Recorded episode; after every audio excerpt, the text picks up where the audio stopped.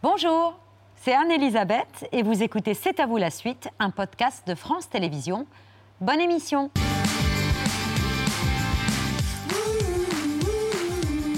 C'est à vous en direct jusqu'à 20h55 avec un acteur, avec pardon, avec Mohamed Pierre Patrick. Ah, Il y en a que pour lui. maintenant. Oh, bah oui, et un acteur, réalisateur, scénariste, producteur, autodidacte, ultra validé dans l'univers de la comédie et qui devient pour la première fois héros d'un thriller qui, de la première à la dernière minute, laisse les spectateurs sans répit.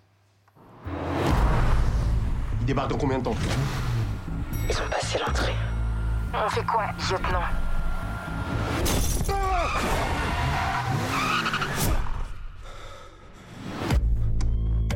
Des officiers de police de votre unité sont suspectés de fermer les yeux sur des activités frauduleuses. En contrepartie de pots de vin. Manuel Barcelo, déjà inculpé pour trafic de stupéfiants. Par les temps qui courent, si on l'arrête, ça ne fera pas de mal.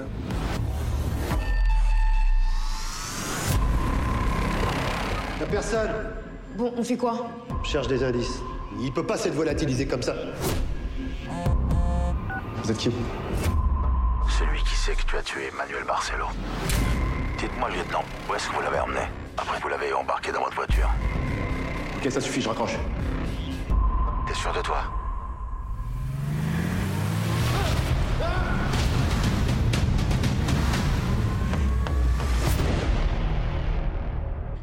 Salut Franck Gastambide. Bonsoir. Salut, bienvenue. Bienvenue sur le plateau de C'est à Merci vous. beaucoup. Euh, au lendemain de l'avenue de Robert Pattinson, ça vous angoissait beaucoup de. Ah, on me balance. donc. J'ai fait un message en disant c'est dur de passer après Robert Pattinson, mais bon, je suis là, courageux. Mais euh, sans répit, c'est le formidable film Formidable. euh, dans le- que vous incarnez, qui sera disponible à partir de vendredi sur Netflix, dans la peau du lieutenant Thomas Blin, embarqué dans une spirale infernale. Après avoir caché le, le corps d'un homme qu'il percute d'ailleurs accidentellement, tout ça en se rendant aux funérailles de sa mère. Ouais, sale journée. Sale journée, Hard Day, d'ailleurs, c'est le titre de. Du film coréen original, coréen, un- qui, est un, qui est un chef-d'œuvre. Et, euh, et puis à qui on doit ce scénario euh, génial, hein, et qui effectivement, de la première seconde jusqu'à la fin, on est happé par ce film. Voilà, je suis ravi. avec des cascades, des courses-poursuites, de la bagarre. C'est pour ce genre de rôle que vous rêviez de faire du cinéma?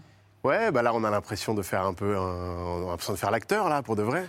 Euh, évidemment que euh, on aime tout- toutes sortes de cinéma, et puis moi j'aime la comédie, mais là, s'entraîner à la bagarre avec Simon Abkarian, qui a été un méchant de James Bond, faire Casino des- Royale. faire- exactement, faire de, de la cascade, de la poursuite, des entraînements de bagarre avec des super cascadeurs, c'est c'est pour ça qu'on fait du cinéma aussi. Avec un film à gros budget, on est presque à Hollywood. Alors c'est pas très gros budget, mais c'est plein d'idées, et c'est presque Hollywood, mais c'est plus vers Dunkerque et Le Havre. On y est presque. Ouais. Non, puis justement, quand on connaît le coréen, chapeau, franchement. Ouais, c'est vrai que c'est un chef-d'œuvre, donc c'est toujours un peu. euh, Ah non, balèze. Intimidant, risqué, et ouais. intimidant. Euh, j'ai- je me suis d'ailleurs interdit de le revoir après qu'on m'ait proposé le film. euh, parce que je voulais pas refaire ce que faisait le comédien qui est un génie aussi et je m'étais dit écoute n'essaye pas de faire comme lui essaye de proposer autre chose voilà On va longuement parler de, de vous, de votre carrière, de votre parcours, qui est très inspirant, Franck. Mais là, tout de suite, c'est l'œil de Pierre.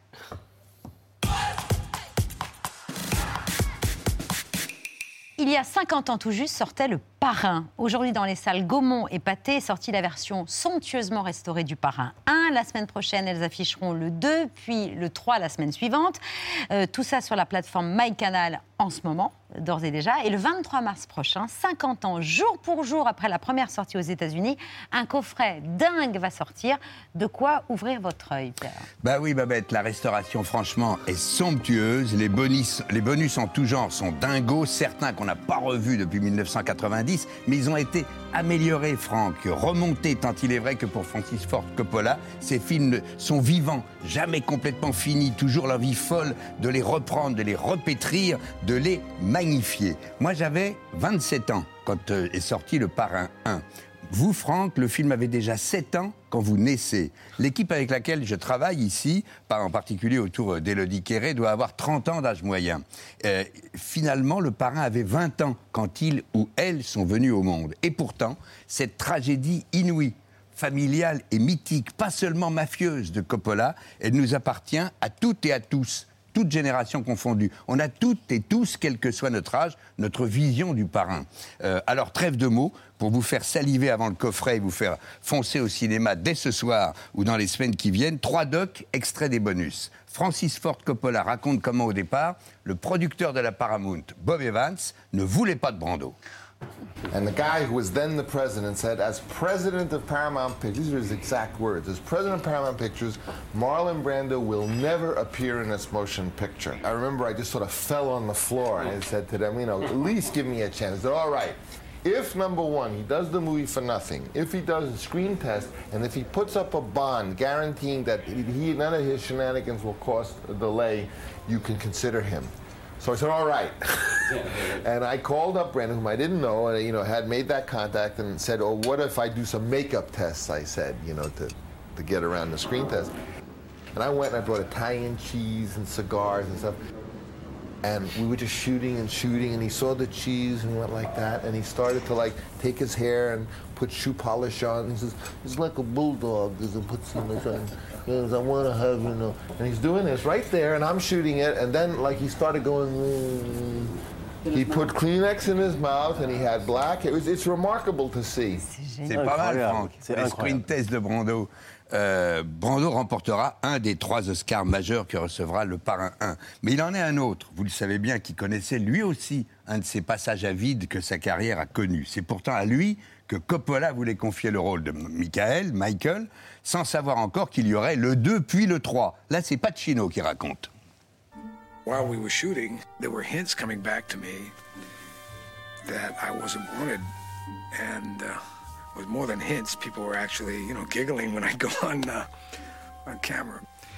And the studio kept seeing these this footage coming back, and they said, "Well, he doesn't. He sort of, you know, he seems dull." I was out. I was out, and then the uh, Solazzo scene came. All I want is a truce.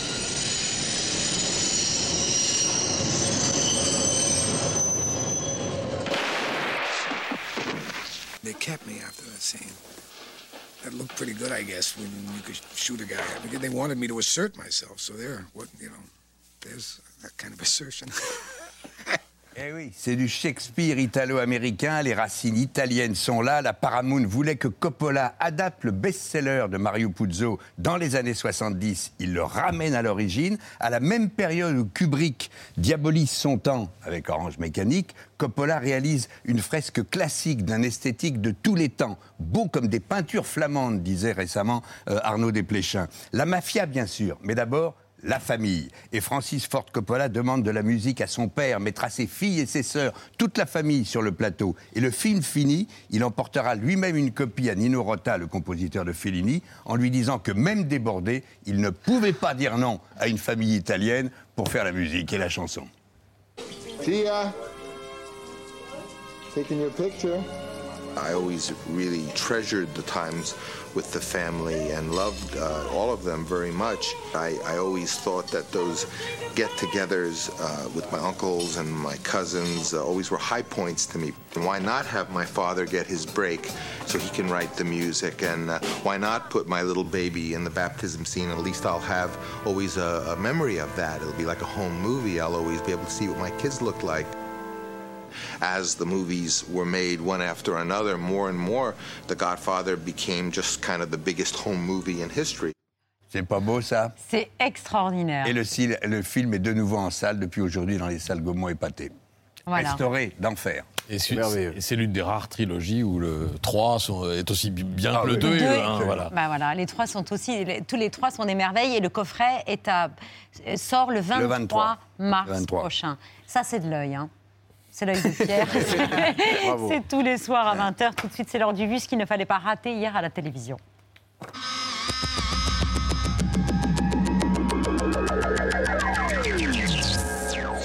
Après la reconnaissance, l'assistance militaire. Vladimir Poutine, autorisé par le Sénat russe à déployer son armée dans les deux régions séparatistes de l'Ukraine. L'OTAN redoute une attaque russe de grande envergure. J'adore ce type de personnalité euh, assez stalinienne, voilà, très autoritaire, strict, parce que je trouve qu'on a besoin aussi d'avoir un leitmotiv et une ligne directrice. Quelques minutes après l'annonce de Vladimir Poutine, célébrations impromptues au cœur de Donetsk avec des drapeaux russes. mais elle ne dure pas longtemps. Les habitants rentrent vite chez eux, car dans les faubourgs de la ville, on entend à nouveau des échanges de tirs intenses à l'arme lourde. Une heure plus tôt, nous croisons une colonne de véhicules blindés qui se dirige vers la ligne de front dans la zone de l'aéroport, un lieu hautement stratégique ciblé régulièrement par les forces ukrainiennes. Les citoyens ukrainiens comprennent-ils que leur pays n'est pas simplement sous un protectorat politique et économique des États-Unis? Il est réduit au statut de colonie avec un régime fantoche. Je suis sûr de moi, ça me dérange pas d'aller au clash pour pouvoir imposer mes idées parce que je suis persuadé qu'elles sont généralement les meilleures. Il sait tout faire ce Jean-Philippe, il est incroyable. Avec moi, il n'y a pas de demi-mesure, soit on me jalouse, soit on m'idolâtre, soit j'agace ou soit on m'adore. Voilà.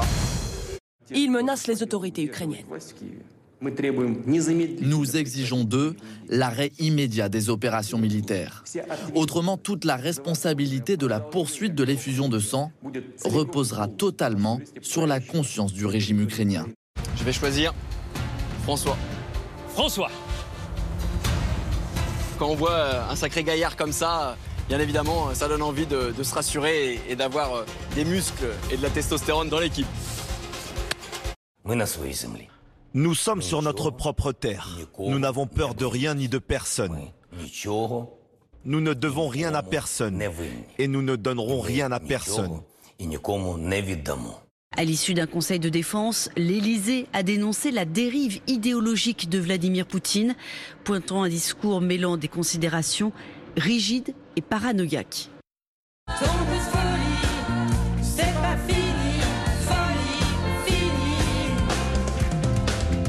Pour la Russie, si vous voulez, elle, est, elle se sent inséparable de l'Ukraine. Et il faut dire une chose, c'est que leurs histoires sont confondues depuis le XVIIe siècle. Les peuples sont, je dirais, très très proches. Dans chaque famille russe, il y a un Ukrainien, et dans chaque famille ukrainienne, il y a un Russe. Il y a cette interpénétration. Mm. C'est pour ça d'ailleurs que euh, pour, pour, pour- pour Poutine faire une guerre à l'Ukraine, ça serait très impopulaire en Russie, parce que les Russes n'ont pas du tout envie que leurs soldats ils se battent contre un cousin. Ça, c'est c'est évident. Il risque sa peau aussi. Lui a dressé des, des- des animaux pour, pour monter en montagne, des mules que personne ne voulait, qui allaient à l'abattoir. Et lui, il les récupérait et il les faisait travailler, tout ça. Il leur, il leur donnait quand même une, une vie. Il leur offrait une vie plutôt que l'abattoir. Et Ce qu'il faisait La avec passion, c'est la liberté. mettait- Il mettait carrément Ouais. sa vie en, en danger hein, pour, pour Mais- arriver à les, à les- à les- à les Mais- dompter. Est-ce que tout le monde va bien? Oui Je suis désolé, j'ai rien entendu. Est-ce que ça va? Oui Super. Allez, c'est parti. Ça, j'adore, tu vois. ça, le- un DJ qui a dit j'aime trop. C'est dingue, mais franchement, depuis que je suis ici, c'est la première fois de ma vie que ça m'arrive de rencontrer des gens et euh, c'est tellement émouvant de vous voir parler. Je vous trouve tellement beau et tellement euh, incarné. Enfin, vous, en fait, vous êtes tellement vrai et que je me dis, à chaque fois qu'il y en a un qui prend la parole, je me dis, putain, il fait le plus beau métier du monde, c'est dingue. C'est fou. Non, mais c'est vrai. À chaque fois, je me dis, c'est fou. Je, trouve des métiers plus cool que le mien, que je trouve déjà génial parce que moi, je suis tellement passionnée par ce que je fais que j'ai la même, la même vérité quand je parle, tu vois. C'est- ça vient du- vraiment du fond du cœur. Ça, ça me, ça me touche, ça me touche vraiment parce que c'est des gens sincères, c'est des gens qui. Et moi, j'adore ça. Moi, c'est ou blanc ou noir. Marine Le Pen suspend sa campagne sur le terrain pour aller à la chasse aux signatures. À 10 jours de la date butoir, il lui manque 103 parrainages. L'inquiétude et la fébrilité montent au RN. À ce stade, seuls 7 candidats à la présidentielle ont les signatures nécessaires. Une pluie de sanctions s'abat sur la Russie. Les États-Unis et l'Union européenne annoncent le gel d'avoir, des sanctions contre les banques pour couper la Russie du financement, de financements occidentaux. Les 50 000, c'est hors de question. Je dirige une centaine de personnes. Je me considère comme euh, le Mbappé de la finance. Pour moi, le, le talent n'a pas d'âge. Tant qu'on est bon dans ce qu'on fait, il faut assumer, il faut y aller. Et puis, autre décision majeure, aujourd'hui, l'Allemagne a suspendu son autorisation pour le gazoduc Nord Stream 2 qui devait alimenter le pays en gaz russe dans les prochains mois. Ouais, ouais, ouais,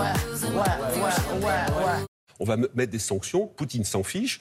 Et la grande question, c'est de Les- savoir. les mesures, pardon, les Pardon. sanctions, les mesures économiques, par exemple, ça peut peser, ça peut embêter les Russes Mais ou... non, ils sont, sous, ils sont sous sanctions économiques depuis 2014. Ils ont développé des pans entiers de leur économie, notamment dans le domaine agroalimentaire, euh, grâce ou à cause des, des- des sanctions. Par ailleurs, si vous voulez, les, les Russes, euh, Poutine en tout cas, est quelque chose de résilient face à l'adversité. On, leur- on peut leur taper. J'ai connu ça en Bosnie-Herzégovine, dans des contacts avec des, des officiers serbes, qui m'expliquaient ça en disant Mais vous connaissez rien à l'âme slave. Plus vous nous tapez sur la tête, plus nous sommes résilients. Acrobatie, acrobatie. Yes! De quoi serait-on capable si on surmontait les obstacles qui nous limitent? Si on surmontait les choses qui nous font peur? Qu'est-ce qu'on pourrait accomplir alors?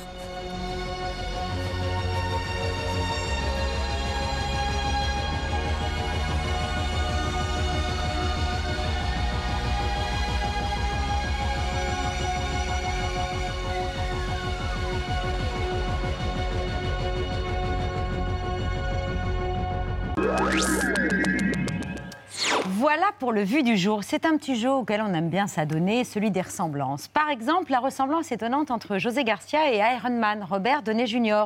Ressemblance dont José Garcia n'a jamais, jamais tenté de tirer profit.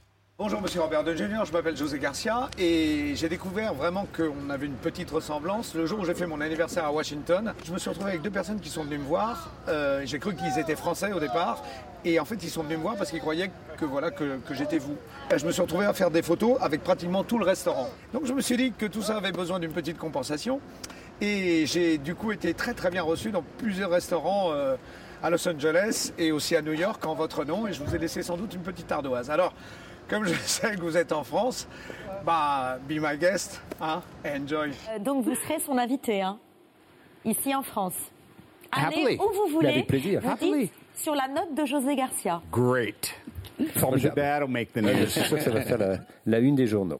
Des ressemblances plus ou moins évidentes et certaines qu'on n'a carrément pas vu venir. Quand je n'avais pas la barbe avec Yul Brynner, euh, depuis que j'ai la barbe, un acteur que j'ai découvert d'ailleurs qui s'appelle Jason Statham. Franck, si on confond Jean-Michel Blanquer et la superstar de la saga Transporteur euh, Jason Tatum, vous, on vous compare, on vous confond avec Vin Diesel. Ouais, ça fait longtemps que ça dure. C'est vrai Donc je m'en suis beaucoup amusé.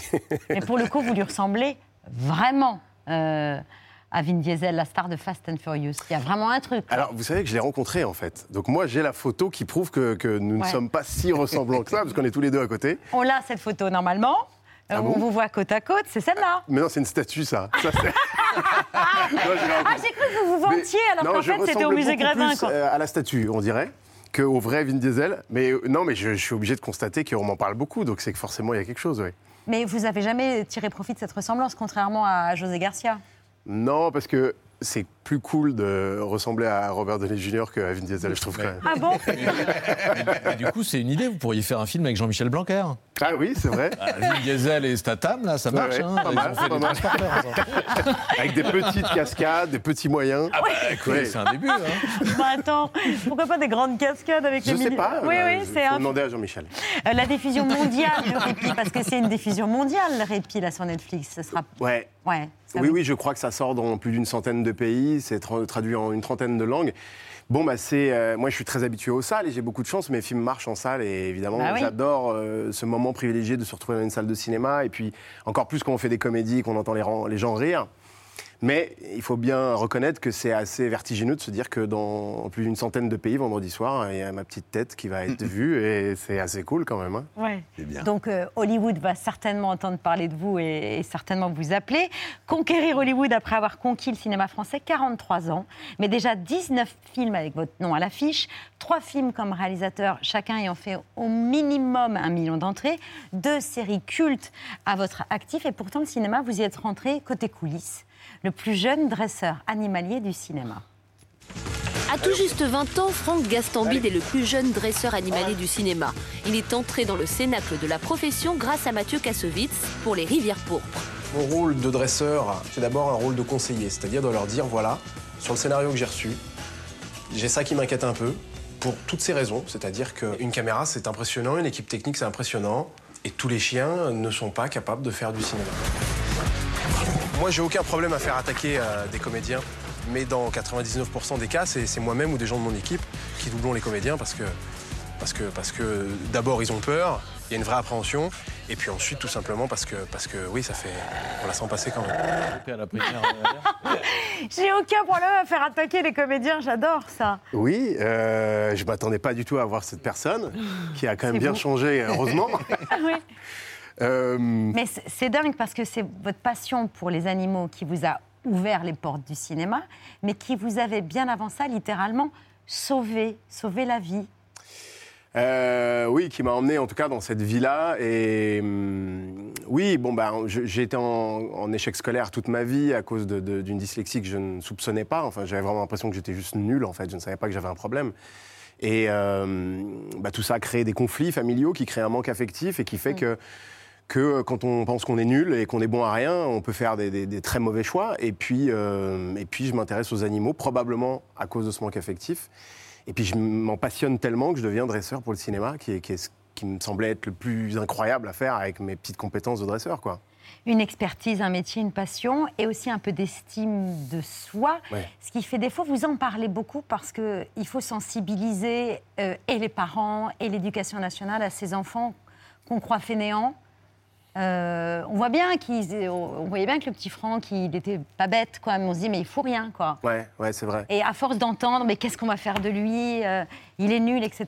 C'était un peu désespérant, quoi. C'est des enfants Ouais. qui sont détruits, enfin broyés, abîmés, en tout cas. Ouais, et puis se construire comme ça, c'est extrêmement compliqué. Alors, j'ai décidé d'en parler assez tardivement parce que on préfère aller à la télé pour dire que, que tout va bien et qu'on est super. Et en vérité, on cache plein de choses quand on rentre chez nous.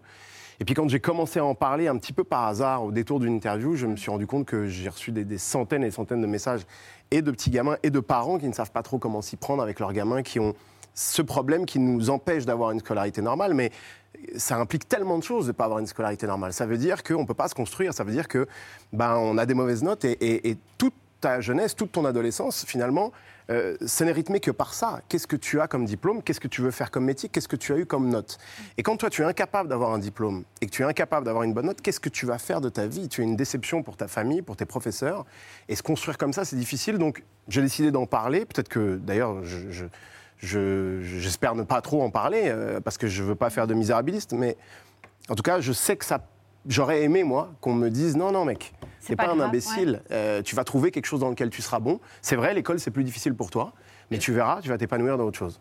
Votre boîte de prod, elle s'appelle Autodidacte, euh, mais avec un K, Ouais. parce que maintenant, les photos d'orthographe, vous les assumez, quoi. Ouais, c'est vrai. Comme mes difficultés avec les langues étrangères, comme euh, mes parfois incapacités à jouer à des jeux très simples qui sont plus compliqués pour moi. Euh, mais pour ça, il a fallu que j'accepte que oui, je, je suis moins fort dans certaines choses, mais je suis meilleur dans d'autres choses. Par exemple, quand vous rentrez dans une salle avec de- des auteurs, vous avez euh, une longueur d'avance, quoi, pour écrire des dialogues, ça va plus vite, quoi. Ouais, ça va un peu plus vite, c'est vrai. C'est vrai. Et ce qui est très troublant, c'est que, par exemple, en ce moment, j'écris avec euh, un mec qui s'appelle Sylvain Caron, que j'aime beaucoup, qui est, euh, qui est euh, physicien de formation. Et qui a donc un cerveau qui. Il a fait Polytechnique. Son cerveau marche à l'opposé du mien. Et pourtant, on arrive très bien être très fort et j'arrive parfois à avoir des idées qu'il n'arrive pas à avoir. Mais il a fallu que je passe par tout ça pour, me dire, bah, en fait, mec, t'es pas nul, t'as- ça marche juste différemment dans ta tête.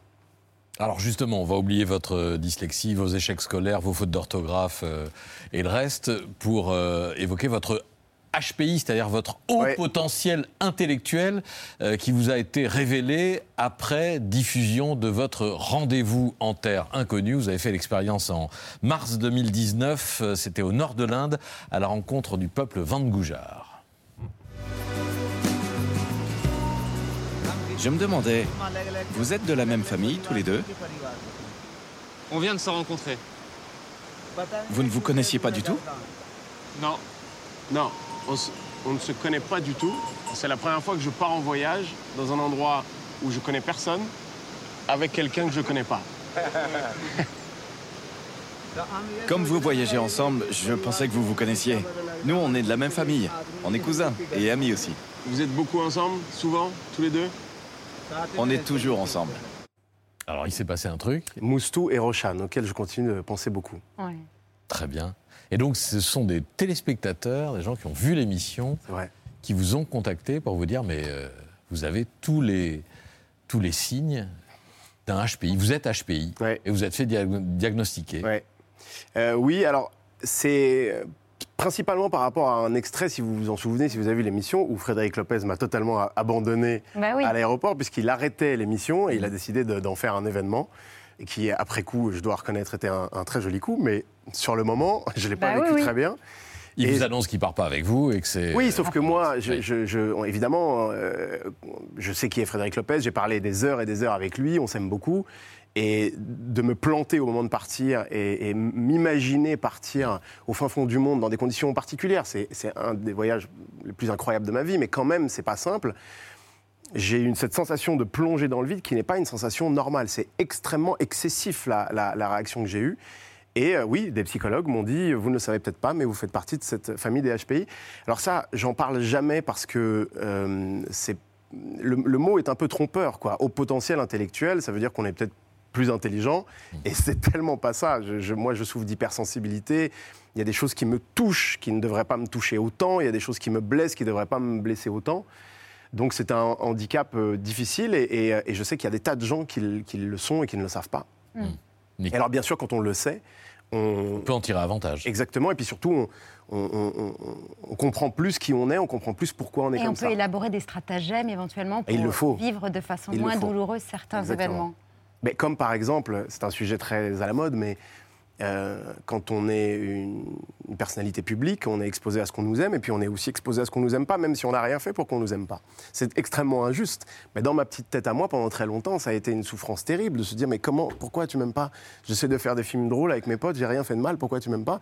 Et puis c'est le jeu. Alors maintenant, j'ai beaucoup de recul par rapport à ça, mais par exemple, euh, il y a quelques années encore, quand je recevais des messages négatifs sur les réseaux sociaux, je me disais, mais pourquoi c'est le message négatif qui te touche beaucoup plus? Tu reçois 200 messages d'amour, deux messages de haine, et les deux messages de haine, tu as envie de lui répondre pour qu'il t'aime, pour lui dire, mais tu te trompes, je suis un mec cool.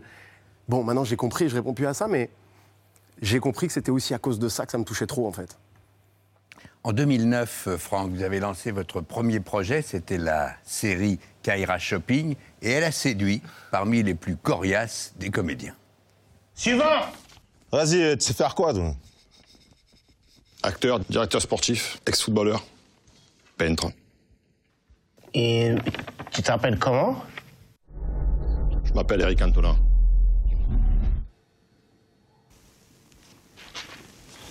Et pourquoi tu veux faire la pub avec nous alors? Ouais, pourquoi? Parce que Carrière Shopping, j'aime bien.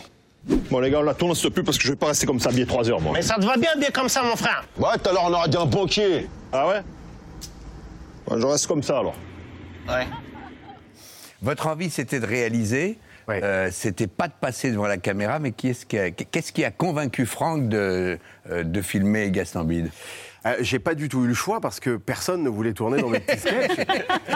J'arrive avec cette idée de me dire on pourrait faire des petits sketchs où on, a de l'autodérision pour nous, pour no- no- notre culture. Euh, Je viens de Melun, de ma banlieue, je vais prendre les habits que j'avais quand j'avais 25 ans et, et on va s'autoriser à rire de notre nez. Et puis tout le monde disait bah, super, bah fais-le.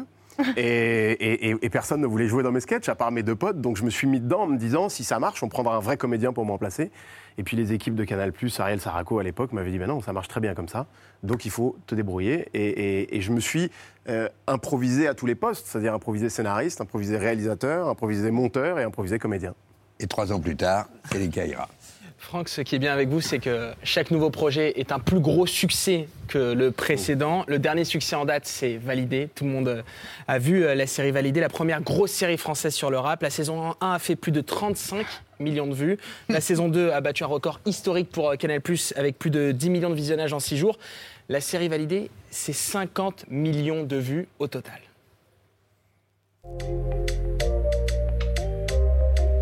Excuse-moi, c'est bon. Pardon, mais tu veux que je fasse quoi là-dessus? Bah, quelque chose de. d'entraînant, d'un peu plus club, quoi, tu vois. Mais tu veux que je chante en fait? Euh, Je pense que William, il a pas osé te le dire, donc je vais le faire moi. Ce que t'as envie de faire, toi, c'est pas une bonne idée. Ok. Bah vas-y, dis-moi, qu'est-ce qui serait le mieux pour moi? Changer de style. T'ouvrir à un truc plus pop, plus actuel, un peu plus féminin, quoi. Mais moi, sinon, j'ai envie de poser des 16 mesures.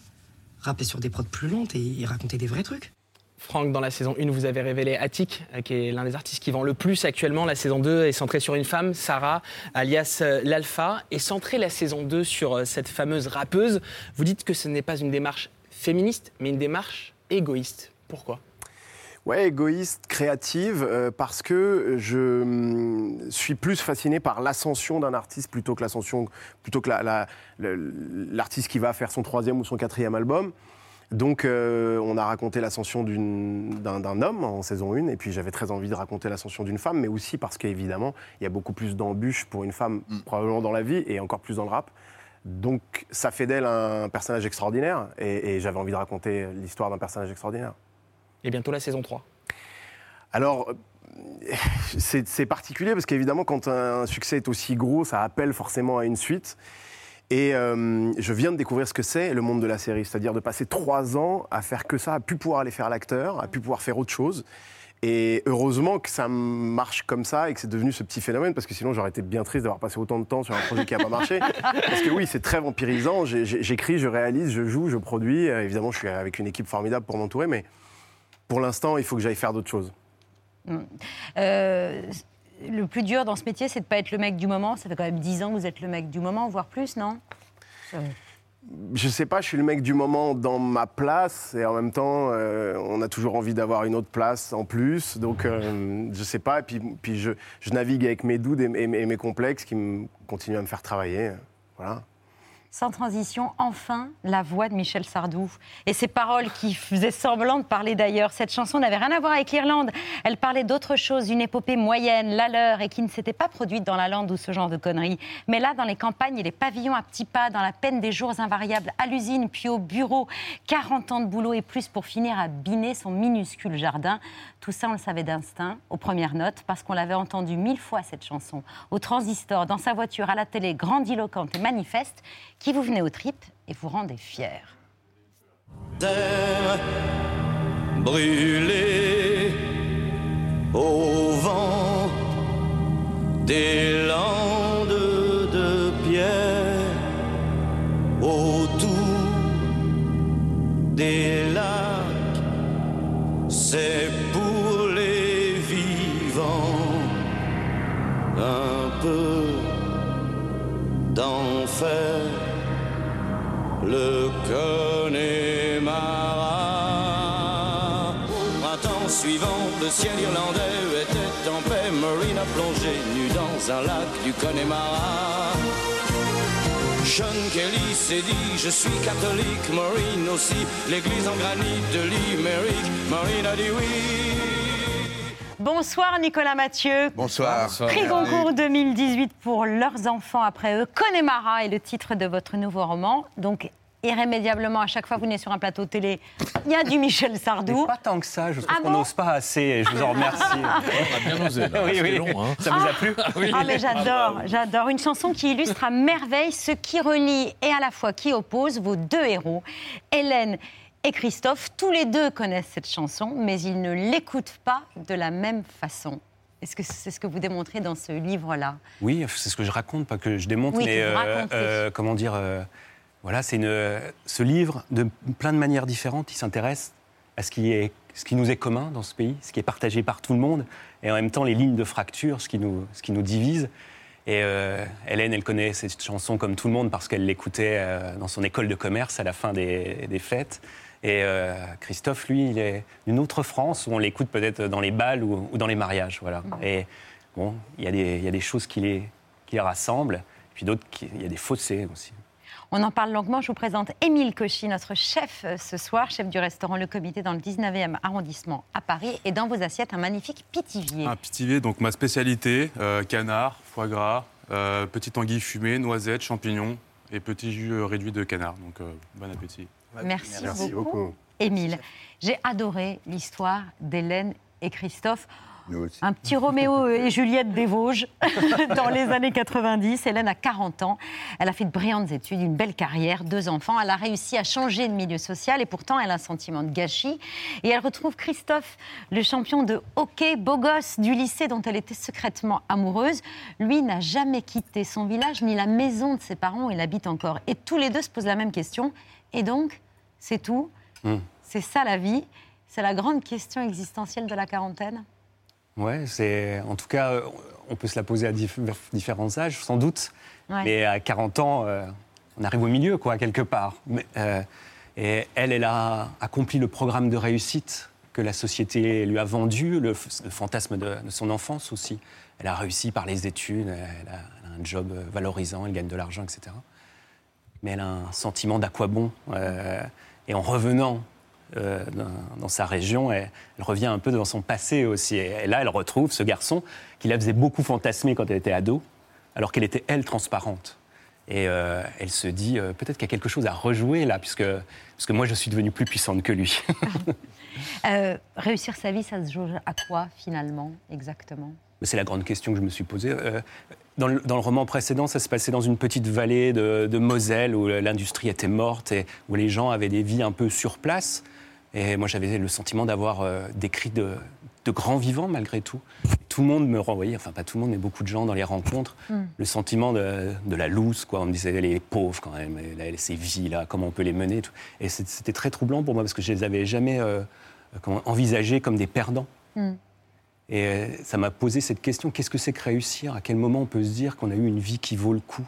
Qu'est-ce qui nous, qui nous effectue Qu'est-ce qui, qui nous remplit de, joie? Qu'est-ce qui fait que notre puissance s'accomplit? Euh, c'est pas forcément euh, sa fiche de salaire ou, euh, ou, ou l'image qu'on donne de soi sur les réseaux sociaux ou les choses comme ça. Il y a peut-être des choses qui fonctionnent plus à bas bruit dans les rapports des gens. Christophe, il, a, il est resté là où il est né, mais il s'occupe de son père, de son fils, il a ses potes, il a, il a ses rêves à lui aussi. Enfin voilà, c'est. Comme dans le bouquin précédent, qu'est-ce que vous parlez bien des gens C'est assez extra. Votre père était électromécanicien, votre maman était comptable. Je crois qu'ils ont quitté l'école, comme on dit, euh, même s'ils ont bien réussi dans, le- dans leur métier. Euh, ils ont quitté l'école à 14 et 16 ans. Vous, vous êtes diplômé en histoire. Euh, vous avez également une euh, maîtrise d'art. Vous êtes monté à Paris euh, pour être euh, journaliste et écrivain, mais vous avez dû, dans, dans un premier temps, multiplier les petits jobs.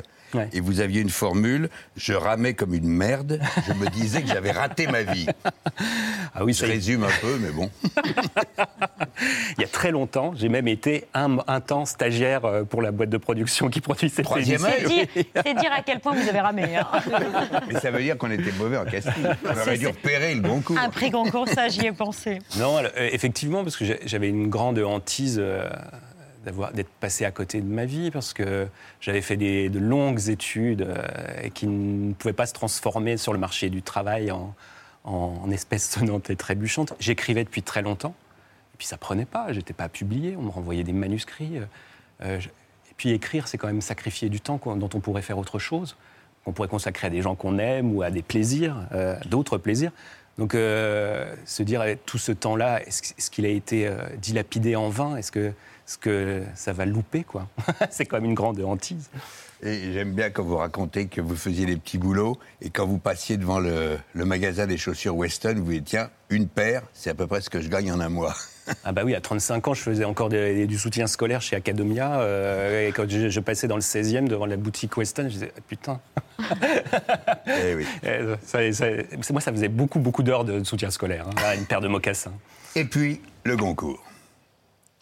Le prix Goncourt 2018 a été décerné au quatrième tour de scrutin à Nicolas Mathieu pour son roman Les enfants après eux, édition Actes Sud.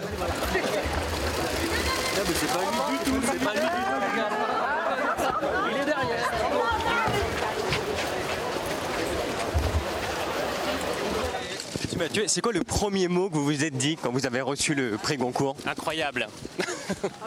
Pourquoi incroyable? Parce que je pensais pas que c'est moi qui l'aurais. Comment vous vous sentez Euh... Allez, 3. Vous avez une formule très forte parce qu'en plus, non seulement vous avez eu le Goncourt, mais ça a été un de ceux qui, s'est- dans ces dix dernières années, a, a vendu le plus. Euh, vous dites que ça a provoqué chez vous un tremblement d'identité. La formule est forte. Quatre ans après, ça s'est un peu estompé, le Ouais je, tremblement. ouais, je crois. Je crois que maintenant, je sais précisément où je me trouve. Mais euh, il y a un double phénomène qui se passe euh, quand vous arrive quelque chose comme ça. C'est en une minute, hein, le switch. Je veux dire que le matin, on arrive, on ne l'est pas, le- le- deux heures plus tard, on l'est, et votre vie est a changé à jamais. C'est c'est Cap Canaveral.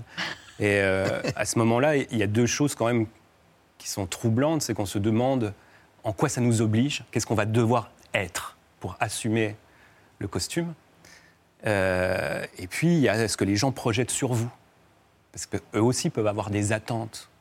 Le- je recevais des courriers de lecteurs ou de lectrices qui, me- qui me disaient oui, en tant que Goncourt, il faut que on n'aurait pas attendu ces, gro- ces- ces grossièretés-là dans votre livre, sachant que vous êtes à Goncourt. Je vais écrire à Bernard Pivot pour le lui dire, etc. C'est quand même des choses qui sont un peu, un peu euh, bouleversantes et, et troublantes, quoi. Donc euh, oui, un, euh, ouais. Alors, c'est pas une crise existentielle majeure, hein, c'est pas, euh, pas une crise de la quarantaine, mais euh, il y a un tremblement dans l'identité. On va quand même sonder ou radiographier nos, les stagiaires de l'émission euh, bientôt pour vérifier s'il n'y a pas des talents méconnus quand même, parce que ça nous trouble évidemment cette, cette destinée-là. Est-ce qu'on vous dit en tant que Goncourt, vous devez parler de, de politique, vous devez intervenir dans cette campagne? Est-ce qu'il y a cette injonction-là parfois de, de vos lecteurs? Non? Oui? Oui, on peut, on peut Ah des, des- des- des lecteurs ou des journalistes ou euh, euh, Ah, oui, oui. Ça, ça- ça- le sentiment que on a des devoirs parce qu'on on, on a un parole- mégaphone. Une parole publique. Voilà, euh, et puis que bon bah moi pour le, en plus mes romans sont politiques Oui. et ils parlent de lieux qui sont quand même politiquement très chargés. euh, et qui sont à certains égards des poudrières politiques. Donc euh, oui, euh, Connemara, c'est en 2017, euh, fin de campagne présidentielle. Marine Le Pen euh, est au second tour et il y a aussi des éléments de euh, un peu de sociologie électorale. Hélène est décidée à aller voter, Christophe est beaucoup plus circonspect et vous montrez bien les oppositions d'attitude, de rapport à la chose publique qu'il y a entre vos, vos personnages. Oui, alors c'est souvent, on me parle beaucoup de sociologie, et vous avez raison, Mm. mais euh, les- le type de réalité que moi je dépeins, elle n'est pas sociologique dans la mesure où elle ne s'appuie pas sur des vérités scientifiques. Non. Ce sont des vérités sensibles, c'est des choses que j'ai vues, que j'ai entendues, que j'ai éprouvées. Il y a Mais des, oui, il y a des bien sûr. déterminismes sociaux. Bien sûr, oui, oui, ne- évidemment, oui, oui, oui. Et vous parliez tout à l'heure euh, du parrain. Le parrain, c'est un grand film sur les déterminismes sociaux et familiaux. C'est Put Me Back In. Il le dit dedans. Il, il revient à la fin, à la place du père, où il a laissé son empreinte dans le fauteuil en cuir. Donc oui, voilà. euh, mais c'est une manière de, de raconter ces, ces reproductions-là qui est euh, sensible et artistique aussi dans le film. Mm. Est-ce que la campagne d'aujourd'hui, elle vous intéresse davantage que celle de 2017 ou moins encore? J'ai j'ai fait la question la plus large possible pour, euh, pour que vous soyez pas d'injonction. pour que vous soyez libre de, de- de répondre comme vous le voulez sur les sur ce qui s'agite en ce que ce qui- ce Comme la dernière, j'avoue qu'elle me, me sidère et me navre assez régulièrement. Voilà.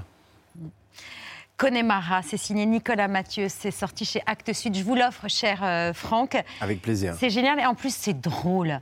Ah, merci. C'est drôle. Je riais vraiment à haute voix en vous lisant. Euh, ne serait-ce que ce personnage de Lison qui crée un profil à Hélène pour qu'elle trouve euh, des hommes sur Internet et qui euh, met juste, voilà, viens me chercher si t'es un homme. Et je me suis dit que si jamais je devais me créer un profil, je trouvais ça pas mal comme commentaire, comme légende pour un profil, viens me chercher si t'es un homme. Voilà, Mohamed, c'est la story média.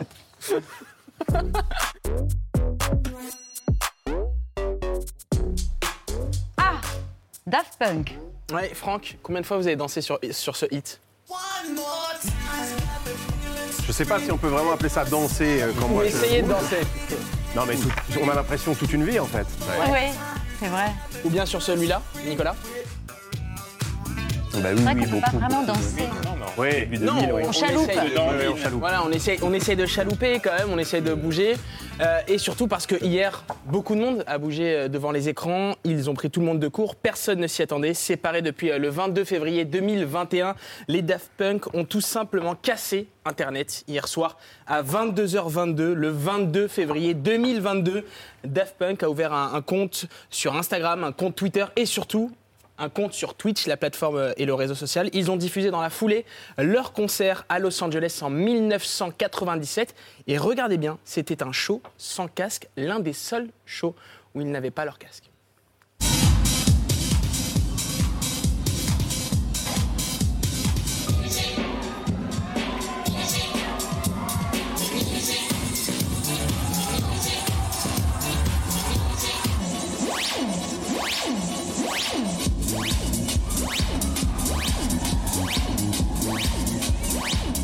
On va faire un petit, on va faire un petit ralenti.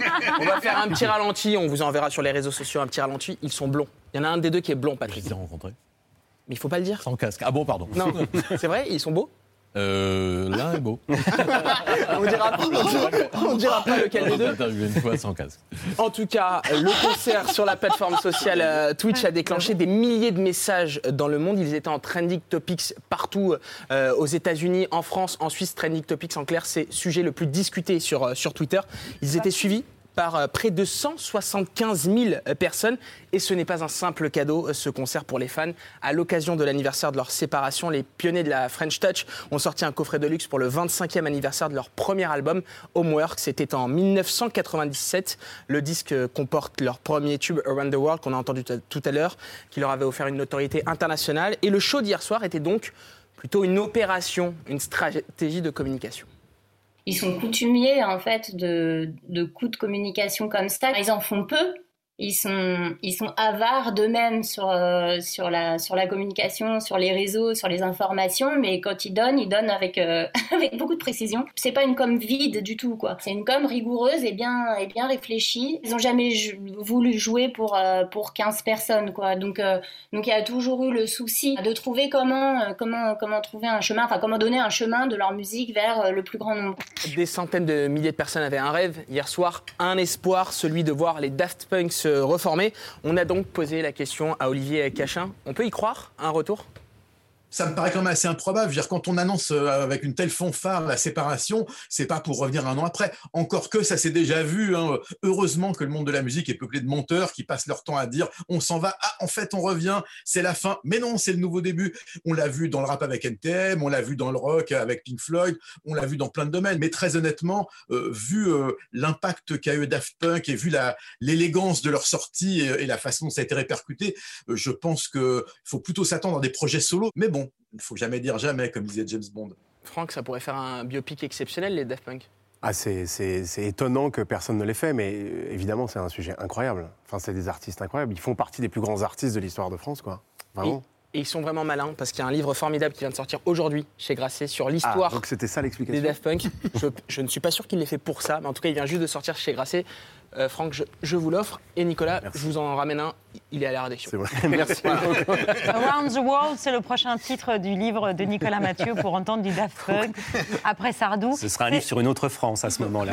Exactement. Donc, qui est ils sont, sur- sans, ils sont Oui. sans casque sur la. Là, ils sont, oui, ils sont, sans- ils sont casse, mais ils sont Ah très jeunes. Ils sont très jeunes. Ils sont beaux. C'était Daft Punk avant les très Daft beaux, Punk. C'était avant, les qu'ils Daft forment Punk. le groupe. ouais. C'était avant qu'ils rencontrent Patrick Cohen. Non. Depuis, ils ont changé.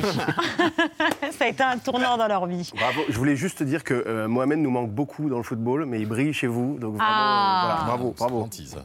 Ah ouais, c'est vrai, ça fait plaisir. Bah, Moi, je suis contente qu'il vous manque dans le football parce qu'on est contente qu'il brille avec nous. Euh, lui aussi, il brille. Je ne sais pas à qui il manque, Ah mais il brille. Deux, trois personnes en France, C'est. Bertrand et ses actualités. Bertrand.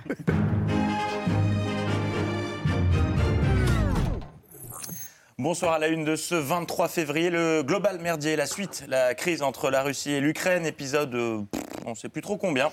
Hier sur LCI, pour mieux cerner les tenants et les aboutissants de ce boxon, Ruth Elkrief recevait J'accueille Hubert Védrine, bonsoir. On est en train de traverser une crise peut-être la plus grosse depuis euh, des années. Oui. Hubert Védrine qui a parlé de la crise pendant six bonnes minutes avant d'en arriver à la conclusion suivante. On- De toute façon, on n'est pas des spécialistes tous les deux de l'Ukraine ou de la Russie. Eh ben merci d'être venu. Euh, c'est toujours sympa de passer. Mais la réponse la plus ferme, la plus forte concernant le dossier, vous savez à qui nous la devons. Hier, je ne l'ai pas évoqué. 24 heures sans en parler, c'est 24 heures de trop. Il est l'heure de dire. I'm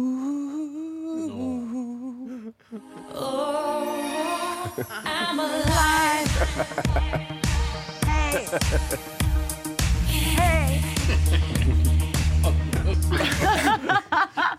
Aujourd'hui, Valérie Pécresse a mis un énorme coup de pression à Vladimir Poutine. Attention, je préfère Ah prévenir, oui. c'est d'une rare violence.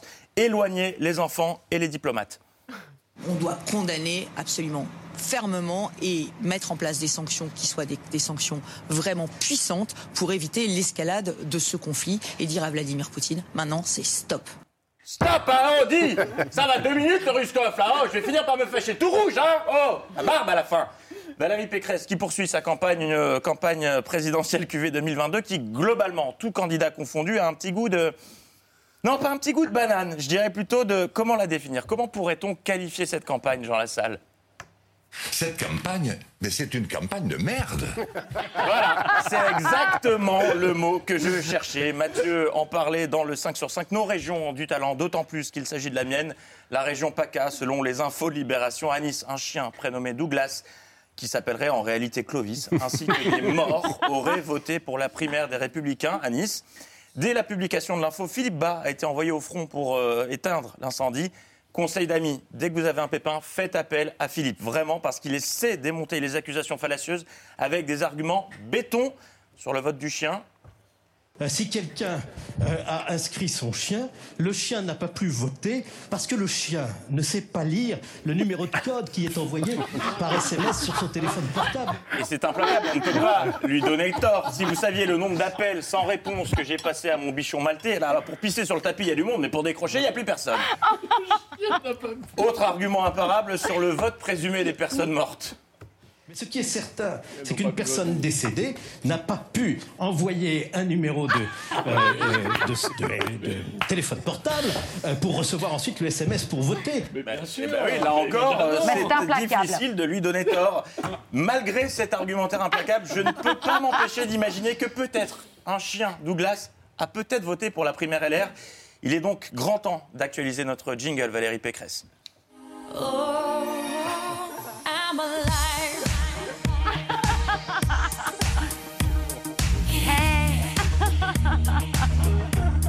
Ah, ils sont mignons tous les deux. Tout autre chose. Showbiz, euh, Franck, Nicolas, hier à votre place, nous avions euh, le plaisir de recevoir Zoé Kravitz et l'acteur dont le nom est Pattinson. Mais quel est son prénom déjà? Ben, Je ne sais pas, parce que vraiment hier c'était très confus. Des années-lumière du jeune Robert. Robert, incarner Batman, ça demande quand même de, de se projeter. En tout cas, Robert, c'était euh, une réelle passion. C'était Robert Pattinson qui me permet d'ouvrir le gros dossier du jour, un dossier brûlant qui fait débat dans la rédaction depuis 24 heures. Ouvrons-le sans plus tarder. Le dossier de la double baguette. C'était hier dans C'est à vous, en évoquant Harry Potter, Mohamed nous a rendu nostalgique en faisant remonter à la surface des souvenirs d'enfance, enfin de la sienne. de la modernité dans ce film. Vous aviez refusé de tenir la baguette à une main. Vous, vous étiez plutôt en mode Mel Gibson ou, euh, ou Bruce Willis à deux mains, la baguette, c'est ça C'est à cause de vous que dans tous les collèges, on a vu euh, des gamins avec vous euh, tenant la baguette comme ça, dans les lycées euh, en France. Dans tous les collèges et tous les lycées, c'est dire l'ampleur du truc. Personne n'a jamais fait ça.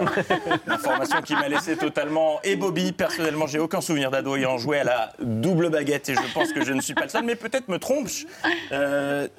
Dis Siri, peux-tu me dire combien d'élèves ont joué au jeu de la double baguette en France? Je suis désolé, je n'ai aucune idée de ce dont vous me parlez. Bon. Euh, mais Mohamed, parce que j'ai fait mon travail jusqu'au bout, j'ai écrit au ministère de l'Éducation nationale pour en savoir plus sur cette sombre affaire. La réponse nous est parvenue il y a quelques minutes. Je vous la lis. Monsieur, après des investigations poussées, contrairement à ce qu'a affirmé Mohamed Bouafi, nous sommes au regret de vous annoncer que jamais, au grand jamais, le moindre élève d'un établissement n'a joué au jeu dit de la double baguette entre 2005 et hier. Euh, chou blanc. Mais je ne veux pas te laisser tout seul dans tes fantasmes, alors j'ouvre tout de go un numéro vert. Si vous avez des informations concernant le jeu de la double baguette ou que vous y avez joué, même une seule fois ça compte, vous n'hésitez pas, vous vous appelez sur ce téléphone. Si vous ne le faites pas pour vous, faites-le pour Mohamed. En attendant d'en savoir plus, hier, les candidats à la présidentielle passaient le grand oral face aux jeunes sur France Inter et parmi eux, le candidat des jeunes, Éric Zemmour. Je pense que je m'engage pour vous, pour votre génération. Effectivement, les jeunes, il les écoute, il les entend, il les comprend. J'aimerais savoir votre positionnement sur la légalisation du cannabis. Je suis contre. Êtes-vous pour ou contre euh, la gratuité des transports pour les moins de 25 ans? En général, je suis contre la gratuité. Comptez-vous condamner la répression des Ouïghours en arrêtant le commerce avec la Chine? Je ne me mêle pas des régimes des pays étrangers. Quelles sont vos mesures prioritaires pour les jeunes issus de quartiers politiques de la ville?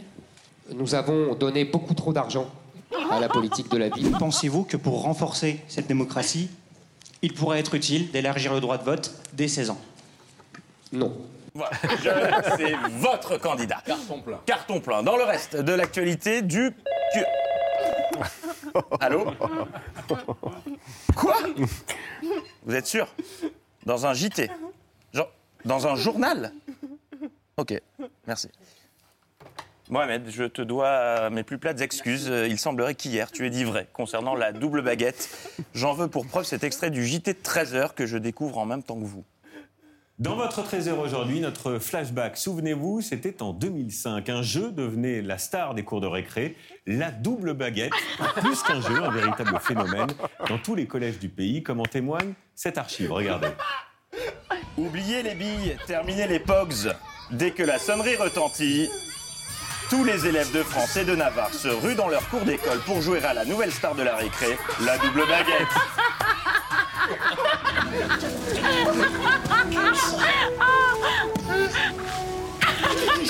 Excusez-moi les enfants, qu'est-ce que vous faisiez là On jouait à la double baguette Comme tout le monde, a priori, vous connaissez pas Tout le monde joue à ça dans le pays La double baguette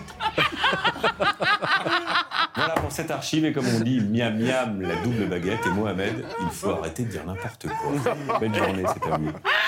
Un immense merci à Julien Bugier d'avoir joué le jeu, d'avoir Et à fait Pierre et ce lancement Mathieu. à Pierre et Mathieu, évidemment. On aurait tellement aimé, aimé aller en Ah, classe avec ah, Pierre et oui, Mathieu. tellement. Et j'en appelle à toute la jeunesse de France, ne laissez pas Mohamed tout seul. Avec Ce week-end, je veux voir des tournois de double baguette dans tout le pays, où que ce soit, sur des gymnases, dans des, sur des parkings, partout, parlez-en autour de vous. Filmez-vous en train de jouer à la double baguette, partagez ça sur les réseaux sociaux.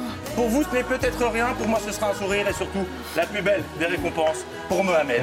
Belle soirée à tous. Ah, c'est magnifique L'épopée de la double baguette Et peut-être que Robert Pattinson va aller parler de cette double baguette un Mais peu partout dans que le monde. Robert s'en parlera. Il était hier à Londres et demain à Miami. Il va parler de la double baguette de Mohamed Bouafsi. Merci beaucoup, Franck Gaston Merci Bide. beaucoup. Sans répit.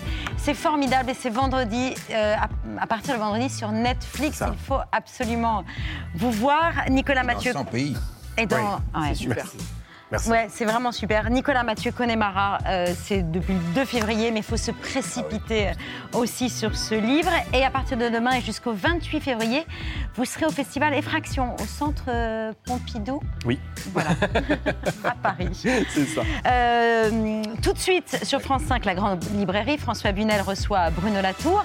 Mais je dois signaler aussi sur France 2 une soirée débat autour du film Au nom de la Terre avec Guillaume Canet et Édouard Bergeon, le réalisateur, et une- un débat animé par Julien Bugier.